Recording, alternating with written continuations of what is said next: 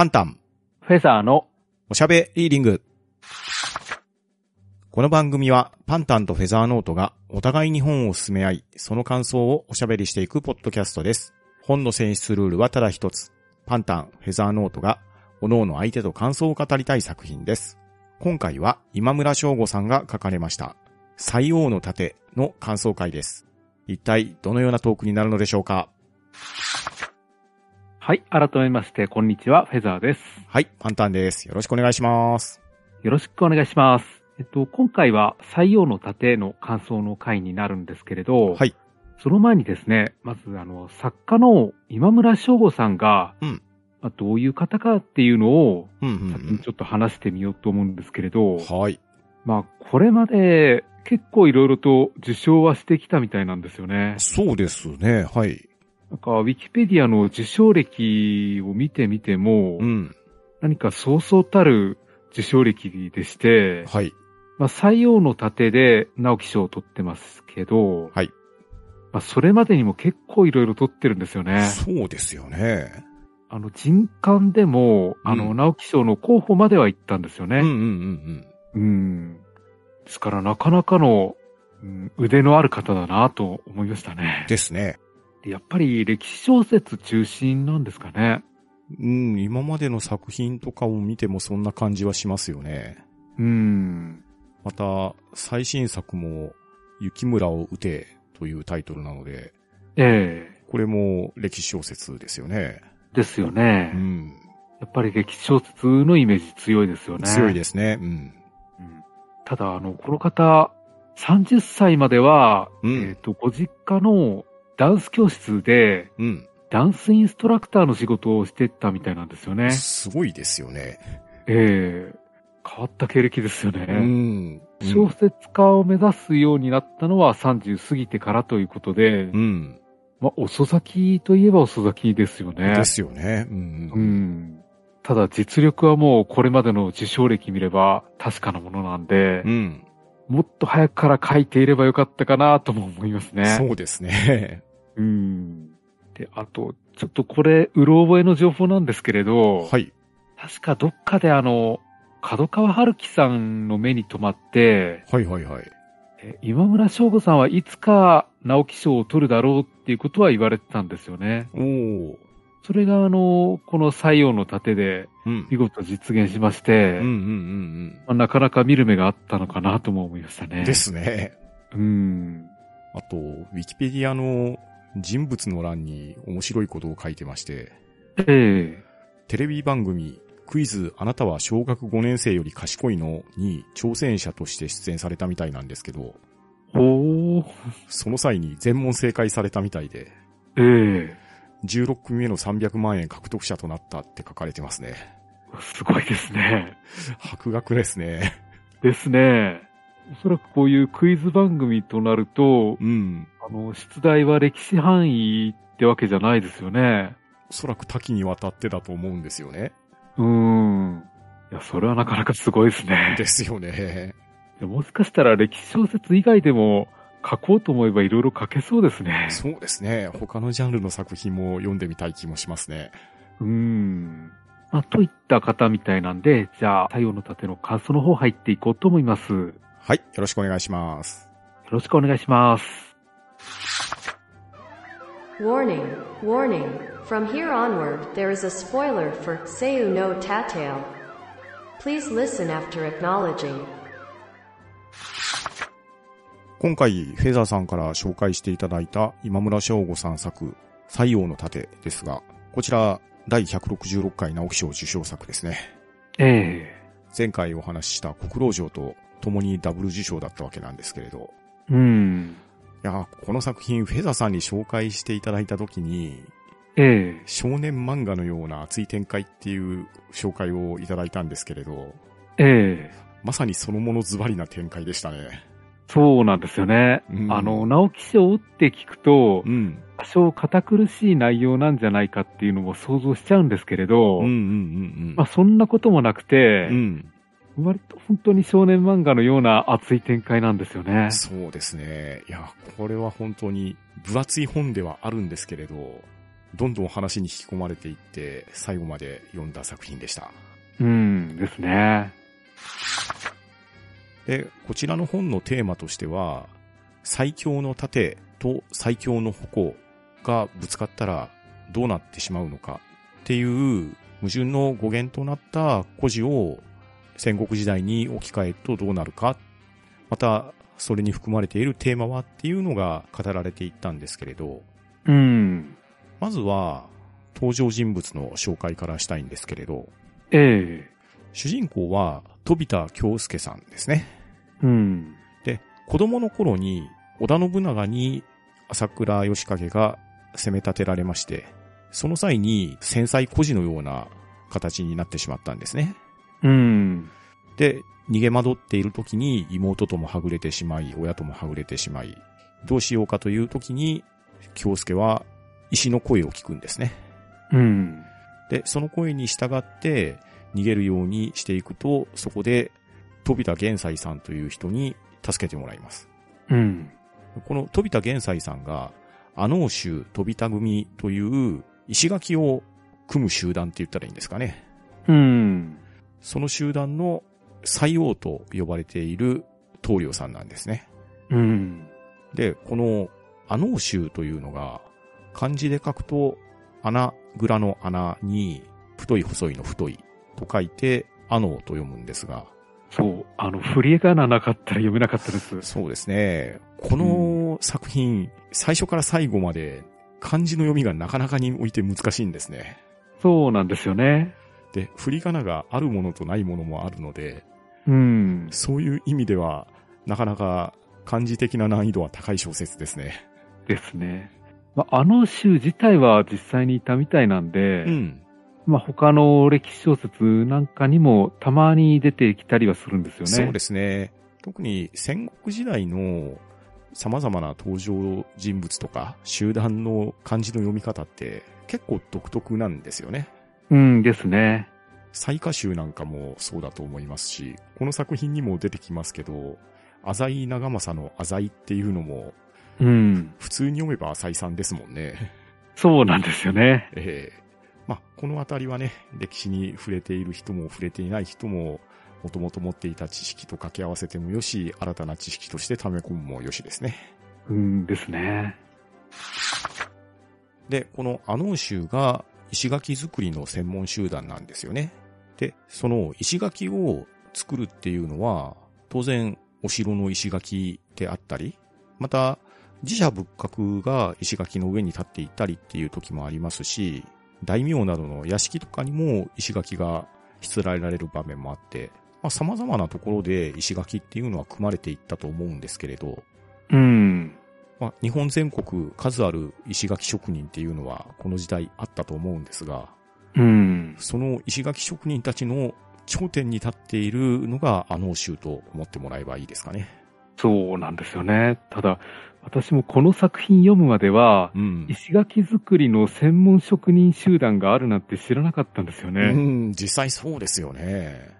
なんとなく大工仕事の延長線上でできるのかなぐらいに思ってたんで、うんうんうんそういう専門職があるんだなっていうのはちょっと驚きましたうん。ね。ですね。で、しかも、その、日本一の腕を持つ職人集団なんですけれど、うん。その職人の持つ技というのが、基本的に紙で残されない、口で伝えられるのみという、一子相伝のような、うん。ものすごく貴重な技術なんですよね。口伝のみってのが辛いですよね。で、その中の棟梁になるほど素晴らしい技術を持った人は、採用と呼ばれていて、うん。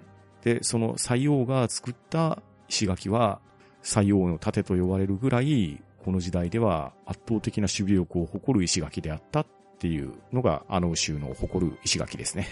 うんですよね。ですから言ってみれば、戦争の技術の一端ではあるんですよね。うん、そうですね。ですから割と国家機密であるとは言えるんで、うん。だから紙に残すと危ないっていうのもあるかもしれないんですようんうんうんうね。ん、そうですね。うん。で、その棟梁である玄斎さんに救われた京介はあの州に入り、そして月日は流れていくんですが、この京介が石の声を聞いたっていうところが話の肝になってくるんですね。うん。そして、この技術集団のあの州なんですが、先ほど言ったように、技術は口伝のみで伝えられますし、また、棟梁の血族が、その棟梁の後を引き継げるかって言ったらそういうもんでもないということなんですね。うん。つまり、実力さえあれば、次の棟梁に指名されることも大いにあるというか、今までの歴史上、そう言って技術が伝えられてきたあの州ですね。うん。で、時は流れて、京介は30を超える青年となり、あの州飛びた組の副頭になっているところまで一気に時代が飛びます。うん。で、京介は戦災孤児の状況で、玄斎さんに救われた子供だったので、まあ、身寄りというのは玄斎さん以外はいなかったんですよね。うん。で、まあ、玄斎さんに付き従ってきたので、玄斎さんが持っている様々な石積みの技術っていうのは教えられたのだとは思いますけれど、ただ、それだから、副頭まで抜擢されたっていうわけではなさそうな感じでしたね。うん。もともとの才能があったみたいなんですようね。んですね。で、話の中で石を積む技術っていうのが様々紹介されてくるんですけれど、うん。無造作に転がっている石を何段か積み上げていくっていうのが書かれていたんですけどね。うん。京介は難なく6段7段って積んじゃうんですよね。うん。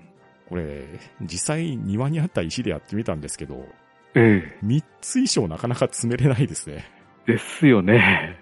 話の中では4つ以上積めれば大したもんだみたいなこと書いてましたけど、うん。4つも積めないですわ。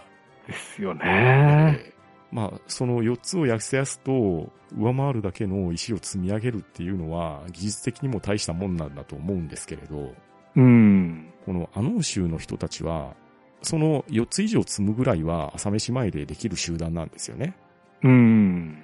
なので、当然基礎的な技術と、また石を見分けたり、うまく組み上げたりする技術っていうのは養われているトッププロ集団なんですが、さらにその棟梁を目指そうとなってくると、プラスアルファの能力とかが必要になってくるわけですね。ですね。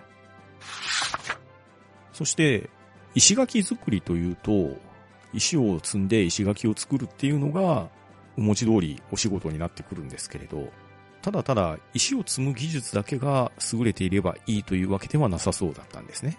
うん。で、このアノー州は、山形、新潟、積型という3つの組織に分かれているみたいで、うん。山形というのは山から石を切り出して持ってくる資材準備係とでも言ったらいいんですかね。うん。そして、新潟というのは、その石を現場まで運び届けるのが新潟の仕事なんですね。うん。そして、もう一つが積み型。現状、京介はこの積み型に所属しているんですけれど、積み型は山形、新潟が準備してくれた石を使って実際に石垣を組んでいくというのが仕事になってきます。うん。そう。こういう役割分担の話もきっちり説明してくれるんで、うんうんうん。なるほど理にかなってるなっていう説得力があるんですよね。そうなんですよね。確かにこうやって分担しておいて、うん。それぞれの役割の中で技術を磨いていけば、うん。まあ、さらに効率よく城作りができるっていう感じなんでしょうね。そうですよね。うん。そしてその3つの組織に分かれてはいるんですけれど、先ほども言ったように、アノン州は石を積むっていうところの基礎は一通りみんなできる状況なんですよね。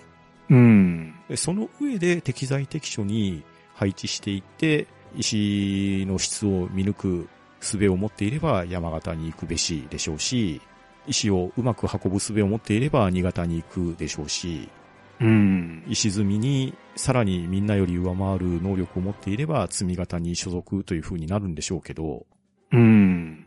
京介は現状副頭の立場にいて、で、この時代の採用というのは玄斎さんなわけですよね。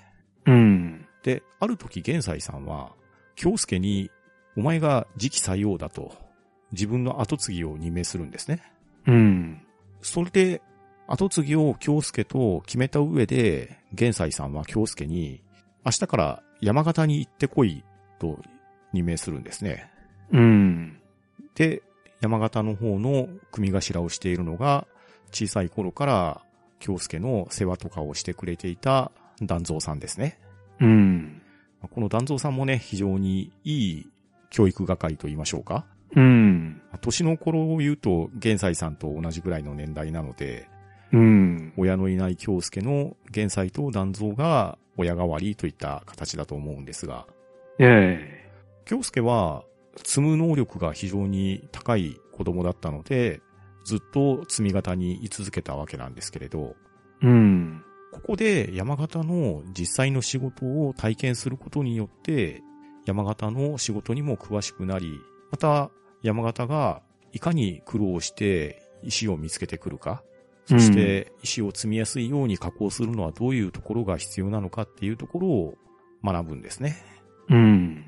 そしてまた、ある一定の期間が過ぎた後に、今度は新潟に行ってこいと言われるんですね。うん。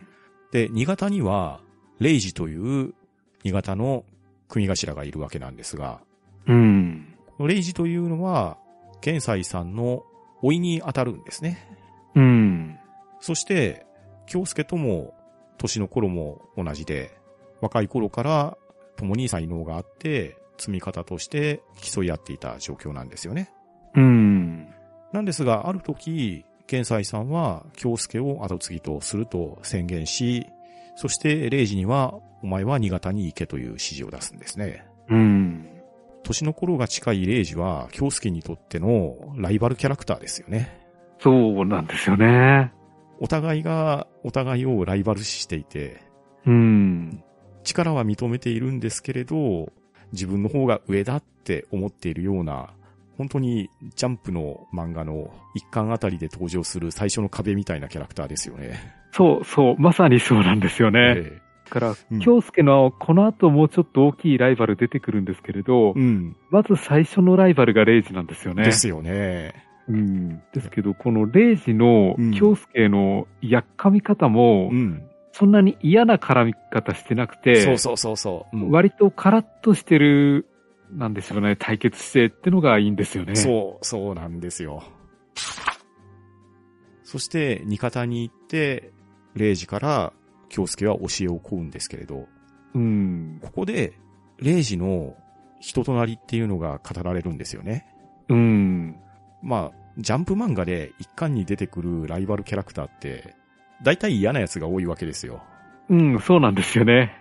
多いんですけど、その山を乗り越えて自分の味方になった時に、とても心強い味方になる第一号になるんですよね。うん、そうですね。レイジもまさにそれなんですよ。うん。しかも、味方として山形が切り出した石材をいかに現場まで運ぶかっていうのを京介に身をもって体験させるんですけれど、うん。ただあの嫌なキャラじゃないんですよね。うん、そうなんですよね。嫌なキャラどころか、どんどん好きになっていく強力なライバルですよね。うん。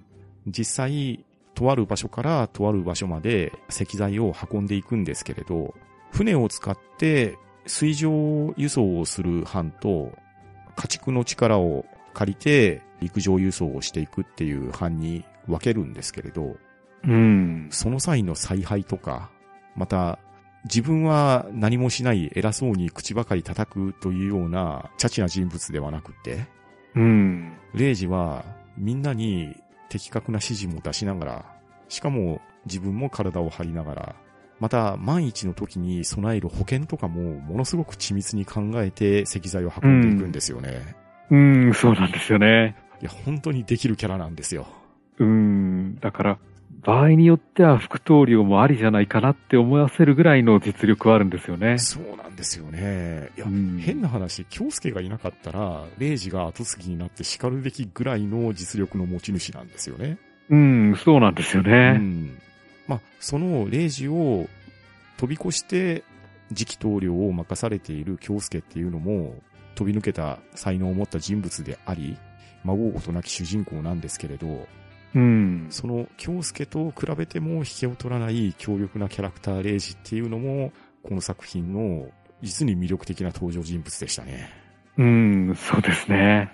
そしてそのような優れたキャラクターが采配している新潟の仕事っぷりを見て、京介は今まで自分は何も考えずに石を積み続けていたっていうことに気づくんですね。うん。山形がいかに苦労して材料、石材を切り出すか、そしてその石材を積み型に思う存分仕事をさせるための下ごしらえをしながら、時間を考えながら運んでくる新潟の仕事。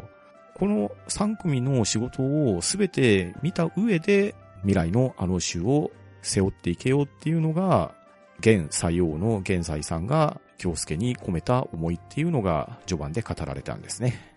うん。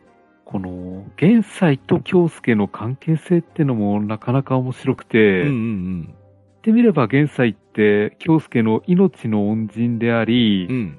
まあ育ての親であり、うん。あとはいろいろ技術を教えてくれたっていう師匠でもあるわけじゃないですか。そうですね。うん。ただ、そこまで敬ってるかっていうと、どうもそうでもなさそうで、うんうんうんなんか、じじいとか平気で呼んでるんですようねん。。そうですね。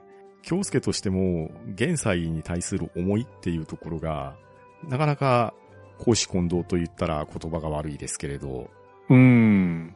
親としての側面もあり、師匠としての側面もあり、身近であるがゆえに悪態もつきたくなるという年頃でもあり、うん。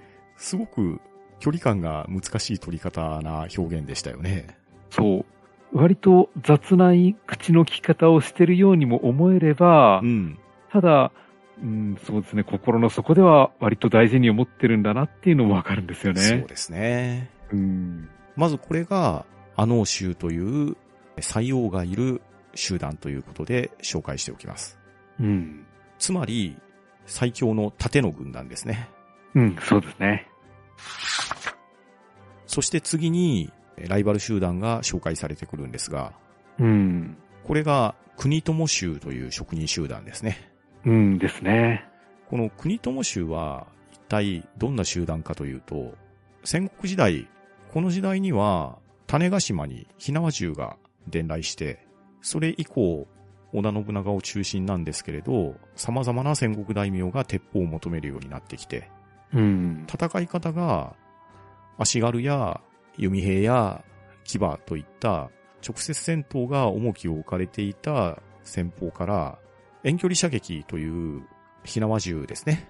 うん。より多く用いられるようになる時代にシフトしていくんですよね。うんですね。そしてその火縄銃をどれだけ強くしてやろうかという技を競い合った中でトップクラスになったのがこの国友州だったんですね。うん。で、この国友州の棟梁は、宝泉と呼ばれていまして、漢字で書くと、鉄砲の方、大砲の方に千人の線をつけて宝泉という呼び名が付けられているんですね。うん。で、こちらの国友州の方では、仙台宝泉が国友三楽さんという人だったんですけれど、その三楽さんの後継ぎとして、国友州の職人の一人、国友玄九郎が三楽の後継者として、現宝泉に襲名されるんですね。うん。で、この国友州が考えている鉄砲の扱いなんですけれど、うん。とにかく鉄砲を強くしたいっていう一心なんですよ。ええで、なんでそこまで強くする必要があるのかっていうところなんですけれど、うん。鉄砲というのは弓矢と決定的に違うところがあるっていうんですよね。うん。それが何かというと、体の大きさであるとか、技術とかっていうところが、弓矢ほど鍛えられなくても、鉄砲であれば殺傷能力を与えられる武器であるっていうのが、鉄砲の特徴だって言うんですよね。うん。そうですね。まあ、これは当たり前のことだと思うんですよ。うん。例えば目の前に弓矢をポンと置かれたとしてですよ。うん。お前引いてみろ、これで的を射てみろって言われても、おそらく僕は的に当てることすらできないでしょうし、そもそも弓を引くことができないような気がするんですよ。うん。なんですが、鉄砲であれば、狙いを定めて引き金を引くことができれば、うん。弓矢を的に当てるよりも、たやすく殺傷能力を得ることができるはずだっていうところに由来することなんですね。うん、そうですね。つまり、どういうことかというと、鉄砲を用意できるだけ用意してしまえば、戦闘のプロ集団ではなくても、ある程度の攻撃力が構成できてしまう組織が組み立てれるっていうことなんですね。うん、もうまさに、同志少女を敵を撃てですよね。そうですよね。うん。で、その集団に殺傷能力を与えた上で何をするのかというと、それで略奪とか殺戮を求めるというわけではなくって、誰しもが銃を持てるくらい鉄砲を作り上げることができて、さらにその鉄砲を殺傷能力が強い武器として認識させることができれば、それが互いの抑止力となって戦争というのが収まっていくんではないかという考えに基づいて、鉄砲の改良をひたすら続けていくっていうのが、国友州が掲げている職人の思いなんですね。うん。まあ、ある意味アメリカ的というか、うん。銃の所持が治安維持にかなうとうん。いう意味ですかね。そうですね。まあ、冷戦時代の睨み合いのような状況を作りたいっていうことなんでしょうかね。うん、そうですね。まあ、なかなか乱暴な言葉にも聞こえるんですけれど、うん。この戦国時代で、この西王の盾の登場人物たちが味わっている現状を考えると、なるほど一理あるなっていうような行動理念だったりもするんですよね。うん、それはありますね。そして、この国友州と阿能州は、国友州が鉄砲に改良を加えて攻撃力を上げていく。うん。それに負けないように阿能州は強固な石垣を組んで攻撃を弾き返していく。うん。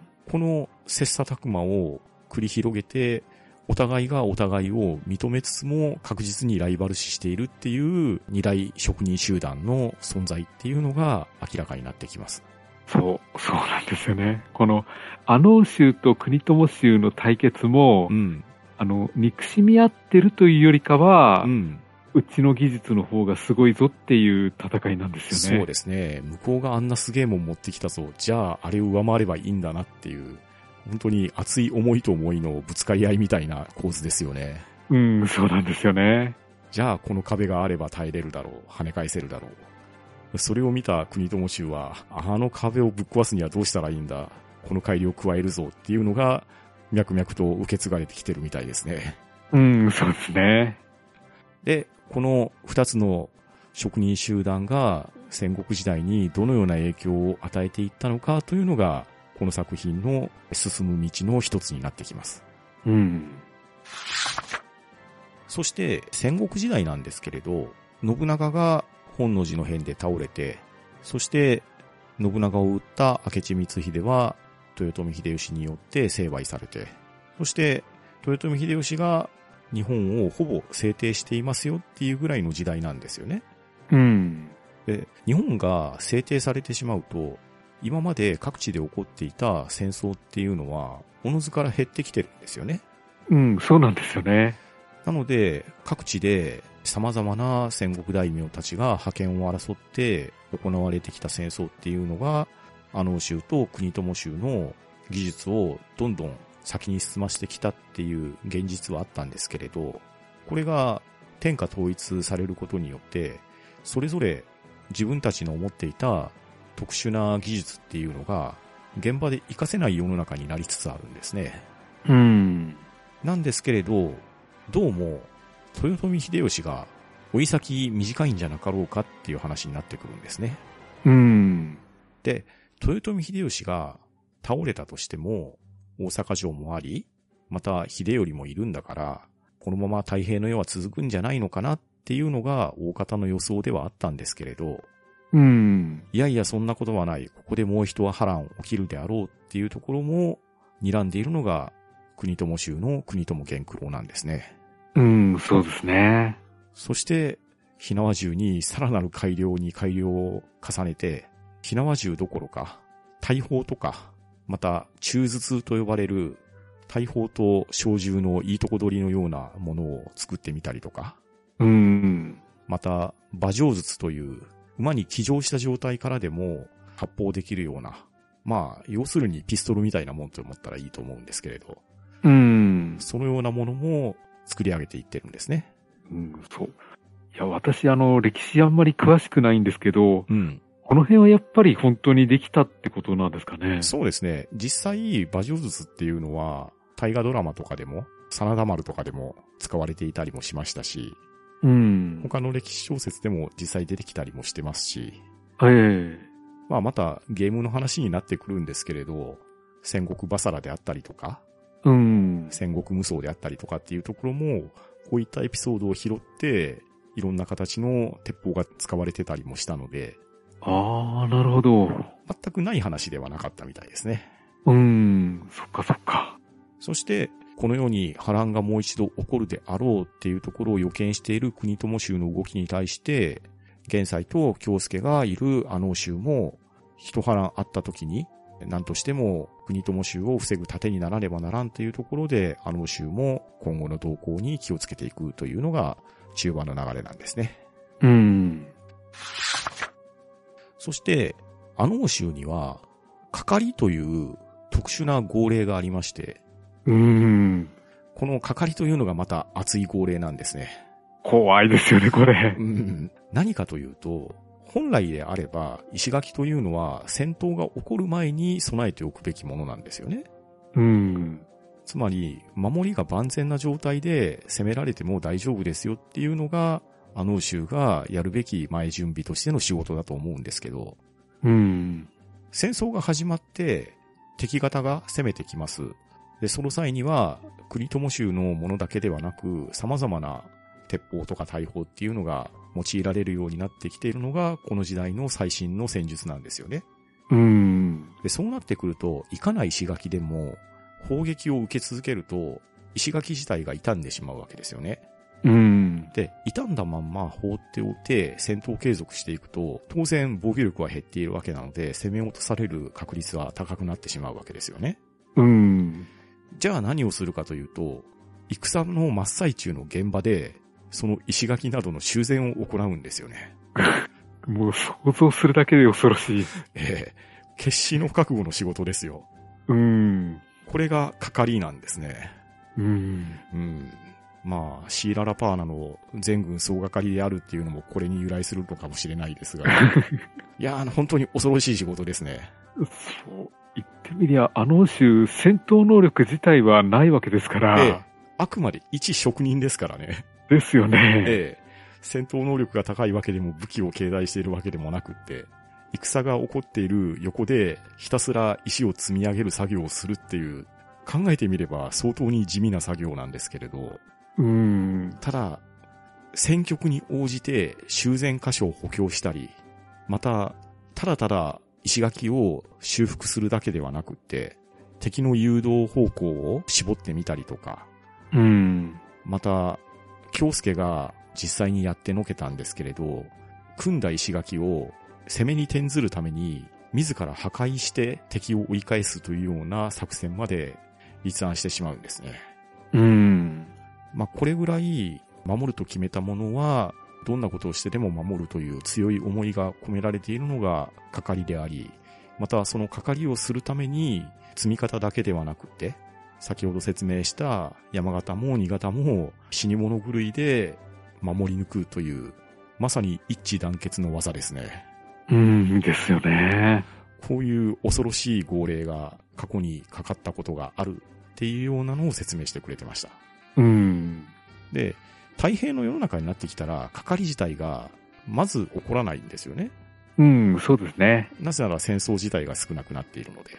うんで、。そうなってくると、現役の人たちが、係っていうのを、儀礼としては知っていても、実際体感している人っていうのはどんどん少なくなってきてるんですね。うん。なので、現在採用の玄斎さんは、若かりし頃からこの係というのを何回も体験していて、で、京介や礼二たちは、十数年前に一度起きた係っていうのを境に、そこから係を体験してない世代なんですよね。うん。でも、この係というのは、聞くだに恐ろしい作業ですけど、うん。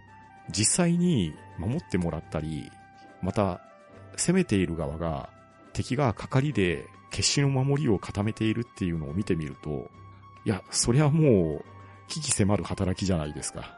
そうですね。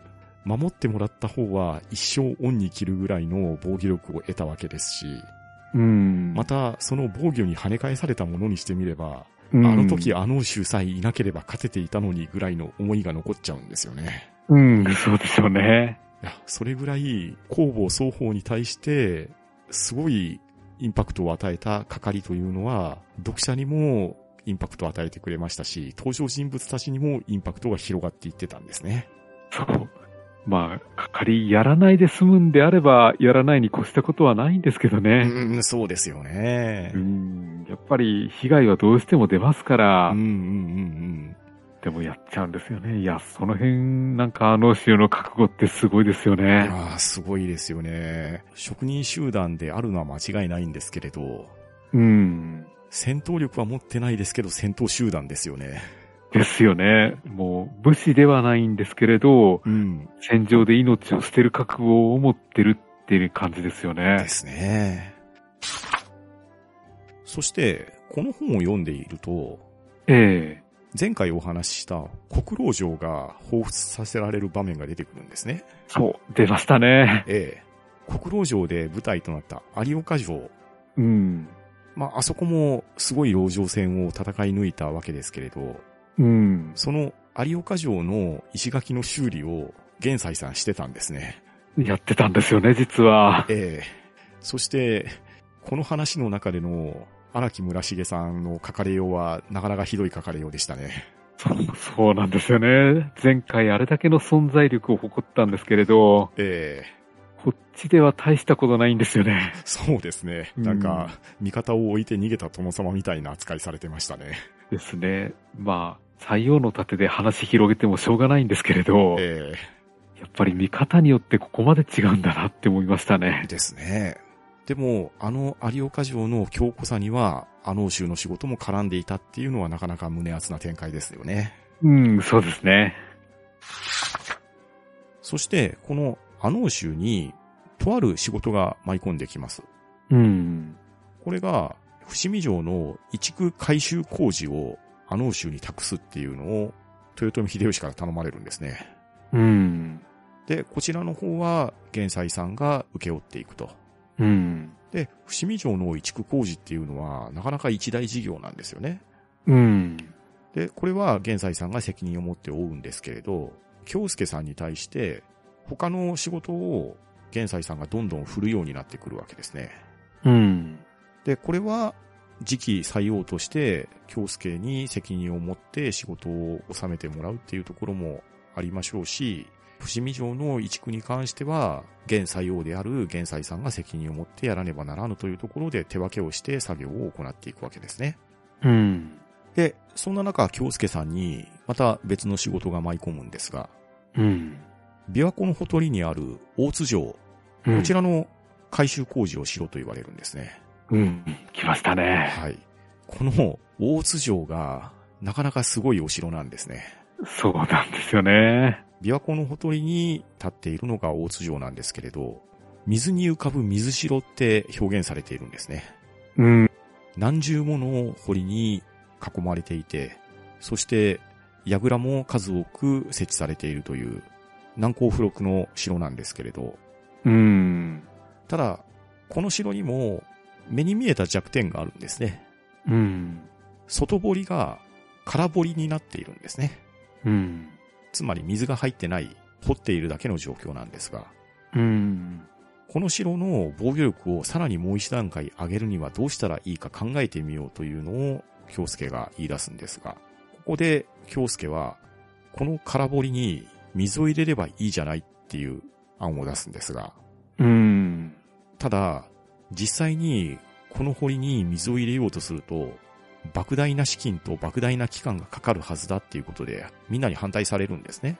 うん。なんですけれど、京介は、いや、そこまで期間はかけずとも、そこまでお金もかけずともできるはずだということで、確認を取るために伏見城の作業を進めている西王玄斎さんに手紙を出すんですが、それを見た玄斎さんは、やってみりゃいいじゃんと言ってくれるんですね。うん。うん。ここのアイデアが実際に本当にこんなんできるのかっていう話だったんですけど、そう、できんですかね、これ。うーん、まあ、ある程度の科学の原理とかを知っていればやれるんでしょうけど、うん。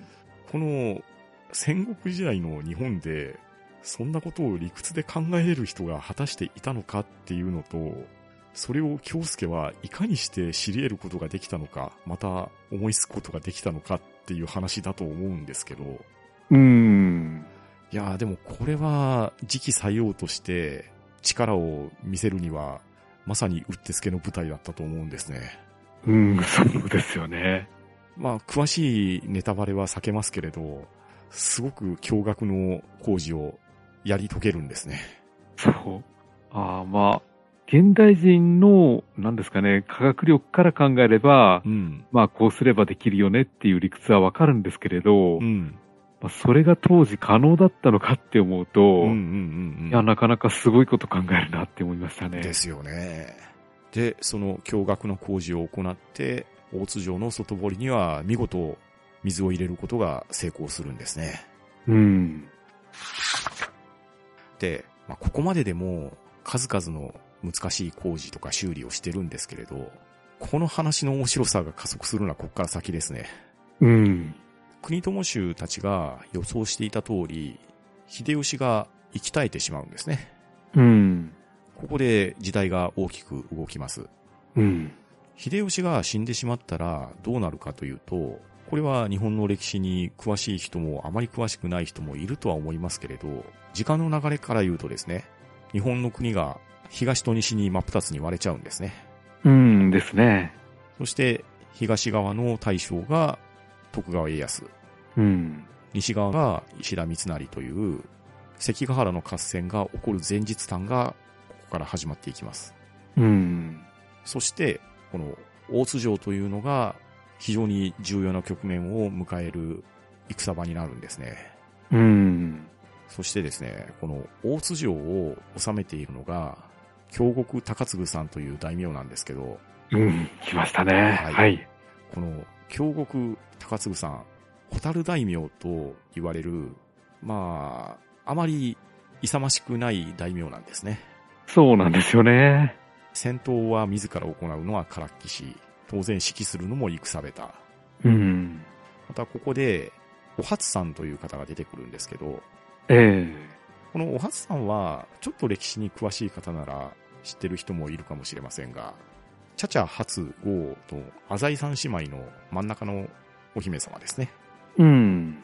で、このお初さんのご主人が高次さんなんですけど、高次さん先ほども言ったように、自らの能力はとてもじゃないですけど高くないんですよ。うん。ないんですけれど、まあ、奥さんの光であったりとか、また、部下の光であったりとか、まあ、自分の実力以上のものを与えられて、大津城の大名になっているっていうような方で、うんで、。それを周りの人は揶揄して、ホタル大名ですね。うん。まあ、お尻だけ光ってるっていうような、ホタル大名という、まあ、言ってみれば悪口みたいなあだ名ですよね。そうですよね。をつけられているような、とても頼りがないお殿様なんですけれど、うん。でも、正直、高次さんって、この作品におけるナンバーワンキャラクターだと僕は思うんですよ。そう、そうなんですよね。もうこの人みんな好きだと思うんですよう。んいや、本当にね、絶対ファンになりますよね。うん。すごくいい人なんですよね。そう、そうなんですよね。で、この、いい人が旦那さんになったお初さんも、すごくいい人なんですよ。そう、そもうなんかね、とても戦国大名の夫婦とは思えないぐらい人のいい夫婦なんですよね。う。そう、そうなんですよね。だから、世が世だったら本当に普通に友達付き合いしたら楽しいだろうなっていう人なんですよね。そう、そうなんですよ。だって、戦国大名の人がですよ、うん。城の石垣の工事とか補強工事をしている集団に一体どんなことをやってるのかちょっと見せてくれよとか言って気軽に声をかけてきたり、うん。職人たちの昼下の準備を奥方様たち自らが手伝ってみたりとか、うん。それを配ってみたりとか、まあこんなことをするから、当然民からの信頼は厚いですし、うん。まあ、ホタル大名とからかわれながらも、すごく愛嬌ある接し方をしてくれるんですよね。うん、そうなんですよね。もうこういうやりとり一つ一つが、もうどんどん高嗣さんの人気を後押ししていくわけですよ。うん。こんな殿様だったら、自分は死んでも守らなならんなぐらいの勢いになってくるんですね。そう。だから、実力はないけど人望だけはめちゃめちゃあるっていう人なんですそうよね。、そうなんですよ。うん。で、そんな大津城が天下分け目の決戦の前哨戦として場所に挙げられるんですね。うん。で、当初、高嗣さんは石田三成の西軍に所属するんですけれど、ただ、高嗣さんは弟の高友さんが東軍に所属していたりとか、また、石田三成の言いなりになって、城下を灰にしてしまうわけにはいかんということに思い至りまして、なかなか決断のつかない高嗣さんですけれど、ここは一年発起して、石田三成に対して謀反を企てるんですね。うん。そして、自分は力はないですけれど、京介たちの力を借りて、盤石の防御力があるこの大津城に立てこもって、何としても徳川家康が到着するまで持ちこたえてみせようという一年発起をするわけですね。うん。で、それに対して、西軍の石田三成軍には、国友州の面々が協力しているという状況になっておりまして、うん。で、国友州は、あの州が作った城を何としてでも打ち破って、そしてその打ち破るだけの攻撃力を国民に知らしめることによって戦をなくしていこうっていう思いをこの場にぶつけたくなるわけですね。うん。そして行われた大津城の戦いがこの作品のクライマックスですね。そう。いや、これは本当熱いですね。本当に熱い戦いなんですよ。うん。しかも出てくる面々がまた素晴らしい人たちばかりなんですね。うん。西軍のこの時の大将は毛利元康さんなんですけれど、この毛利家内での意思の統一ができなかったり、また西軍の大将としては毛利輝元がいるわけですけれど、またこの毛利輝元も国老城に続いて西軍がいかにしていくかっていうところで右往左往してしまうというようなキャラクターなんですよね。うん。で、また、西軍の実質的な部隊として石田三成というキャラクターも出てきますし、そして、際立っているのが、西国無双である立花宗重ですね。出ました。強いですね。もう、スーパー強キャラですね。うん。しかも、立花宗重の立ち振る舞いも素晴らしいんですよね。ですよね。敵ながらあっぱれですし、う。うんん。いや、まさに、西国無双の立花宗重に、うん。この時代のスーパー兵器である国友州の大筒が絡み合って、そして鉄壁の盾である大津城を打ち破らんと攻撃をしてくる様。うん。そして、この戦いにおいて、京介が係りを発令するんですね。うん。来ましたね。えいやえもう本当にね、手に汗握るという表現が過言ではない。ー。うん。しかも、飛んでくる弾が、国友州のスーパー改造された鉄砲じゃないですか。そう、そうなんですよね。で、その鉄砲や大砲の攻撃の合間を縫って石垣を修繕していくっていう、まあ、これ、見方によったらドリフのコントみたいな感じになっちゃうんですけど、うん。それでもこの厚さがたまらないんですよね。ですよね。そして、この大津城の戦いというのは、関ヶ原の合戦の前日談としてものすごく有名なエピソードなんで、うん。他の小説であったりとか、また大河ドラマとか映画とかでも耳にした人は多いかもしれないんですけれど、この大津城の戦いっていうのは、ウィキペディアにも説明されているので、まあ、この戦いが一体どんな戦いだったかっていうのが気になる方は、ウィキペディアだけでも見ていただけると、あ、こういう戦いだったのかっていうのが少しわかりやすいかもしれないですね。うん。そして、この大津城の戦いの結末を経て、日本の戦国時代っていうのは終わりを告げていくわけなんですね。うん。で、この戦いの結末につながった時の高嗣さんの振る舞いっていうのも、実に胸にきましたね。いや、いいですよね。いいところを持ってきますよね、本当に。ですよね。いやーやっぱりね、愛される人はね、行いも違いますね。うん。そう。やっぱこういう人のためだったら戦おうっていう気になるんですよね。ですよね。そして、この大津城の戦いを経て、関ヶ原の戦いがどうなったか、その後、日本の歴史はどうなっていったかっていうのは、好きな方はそれぞれ調べていただきたいんですけれど、そして、すべての戦いが終わった後、京介が、あの州の統領になり、そして、京介の人生はどうなっていったかっていうところも、最後少しほっとさせられる展開でしたね。うんですね。